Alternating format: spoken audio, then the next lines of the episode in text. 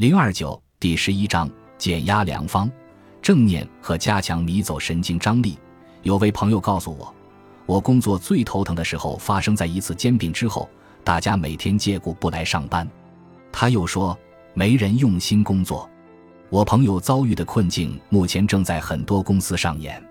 除经济波动引发的影响，公司内部充满了令人窒息的紧张气氛，比如上级部门下达难以完成的任务，顶头上司不可理喻，周围的同事冷漠粗暴等。那么，我们应该如何管理这种经常性压力甚至苦恼呢？大脑的构造决定了我们如何对待困难和困扰，这是通过前额区与杏仁核回路另外一种互动实现的。理查德·戴维森是威斯康星大学情感神经科学实验室的负责人，他对左右前额区展开了一项影响深远的研究。他的研究团队发现，我们情绪失控或受到困扰时，右前额皮层的活动水平较高；情绪高涨时，比如热情洋溢、活力充沛，仿佛什么都难不倒我们的时候，左前额区就活跃起来。戴维森团队发现。每个人左前额区与右前额区的活动水平存在一定的比值，这个比值准确地反映了我们日常的情绪波动范围，可以用来判断情绪设定值。左前额区比右前额区活跃的人更有可能产生积极情绪，日常也会更积极；而右前额区较活跃的人容易产生消极情绪。左右前额区的比值呈现出中型曲线分布。类似著名的倒 U 型智商曲线，大多数人处于中间，喜忧掺杂；有些人处于最右边，表现出抑郁或慢性焦虑的临床症状。相反，处于中型曲线最左边的人能够迅速从挫折中复原。戴维森还提出了情绪类型的概念，并进行研究。情绪类型实质是大脑类型。第一种大脑类型分析了人们陷入不安情绪的难易程度及触发性人和的难易程度。有些人很容易产生情绪不安、沮丧或愤怒，但有些人即使面对困境也能镇定自若。第二种大脑类型考察的是我们从困扰情绪中复原的难易程度。有些人心情不好，但很快就能复原，而有些人恢复得很慢。复原很慢，发展到极端就变成一直忧心忡忡，这实际是低强度的杏仁核劫持反应。慢性焦虑使杏仁核处于持续激发的状态，如果一直沉浸在担忧中，就会处于困扰状态。我们要面对很多现实压力，镇定自若和迅速复原这两种大脑类型对于处理现代职场问题最为有效。第三种大脑类型衡量的是人们感受的深浅程度，有些人能够深刻的体会到自己的感受，有些人则体会不深。有强烈感受的人能更有力、更有效的表达自己，说服别人。关于左右前额区活跃水平的比值，北卡罗来纳大学的芭芭拉·弗雷德里克森发现，生活丰富多彩的人的人脉广、收入高，认为人生充满意义。其积极与消极情绪的出现比率至少为三比一，优秀团队也发现了类似的情绪比值，大概是五比一。积极情绪的比值似乎也适用于集体层面。不管是高强度还是持续低强度的情绪失控，都意味着人们处于交感神经系统唤起的状态。这种慢性状态并不是好事。情绪失控时，负责警报的神经回路触发战斗、逃跑、静止的反应。体内产生应激荷尔蒙，引发一系列消极后果，比如降低身体免疫反应的有效性。与之相反的状态是副交感神经唤起，产生于身心放松的时候。从生物学和神经学角度分析，这属于恢复和复原的状态，与左前额区唤起关联。左前额区可引发积极情绪。如果要加强左前额区活动水平，可以尝试以下办法。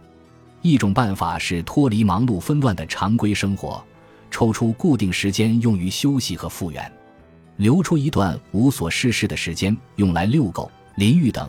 总之，放下一切，停止疲于奔命。另外一种办法叫做正念。加州大学洛杉矶分校的丹尼尔·西格尔对正念关联的脑区进行过条分缕析的研究。最常见的正念形式是。此时此刻对自身体验保持不偏不倚的态度，即对内心想法或感受不做评判、不做反应的一种意识。正念对舒缓压力、进入放松平和的状态很有效果。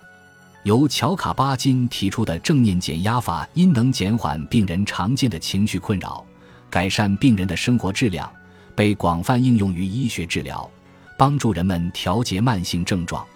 理查德·戴维森曾经在马萨诸塞大学医疗中心与卡巴金合作，帮助工作者通过正念放松情绪。一家新创建的生物技术公司的员工全天候处于高强度工作压力之下，卡巴金向这些员工传授正念法课程，持续八周，员工每天平均用三十分钟的时间练习正念法。戴维森对员工在参与课程前后的大脑状况进行了研究。在学习正念法之前，大多数人的情绪设定值偏向右边，表明他们存在情绪问题。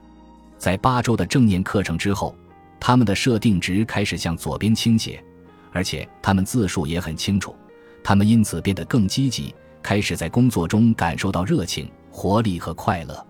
正念法似乎能有效增强前额皮层关键部位的支配地位。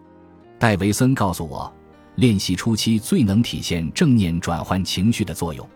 练习者不需要等待数年才见到成效，但最好天天练习，以保持转换效果。除了情绪转换之外，迅速复原也是管理压力的一种神经方法。传统上。日常正念课程的最后环节是热爱他人的冥想，也就是爱的练习。这种有意识培养积极情绪的方法，加强了迷走神经张力及身体应对挑战并迅速复原的动员能力。迷走神经调节心跳以及其他器官的运行，在我们遇到困扰、需要冷静时起到重要作用。更强健的迷走神经张力能提高我们唤起身体的能力，从而应对挑战。然后恢复平静，而不是一直保持紧张状态。拥有良好的迷走神经张力，不仅能够帮助我们从压力中复原，还有助于睡眠，并防止生活中的慢性压力对健康造成不良影响。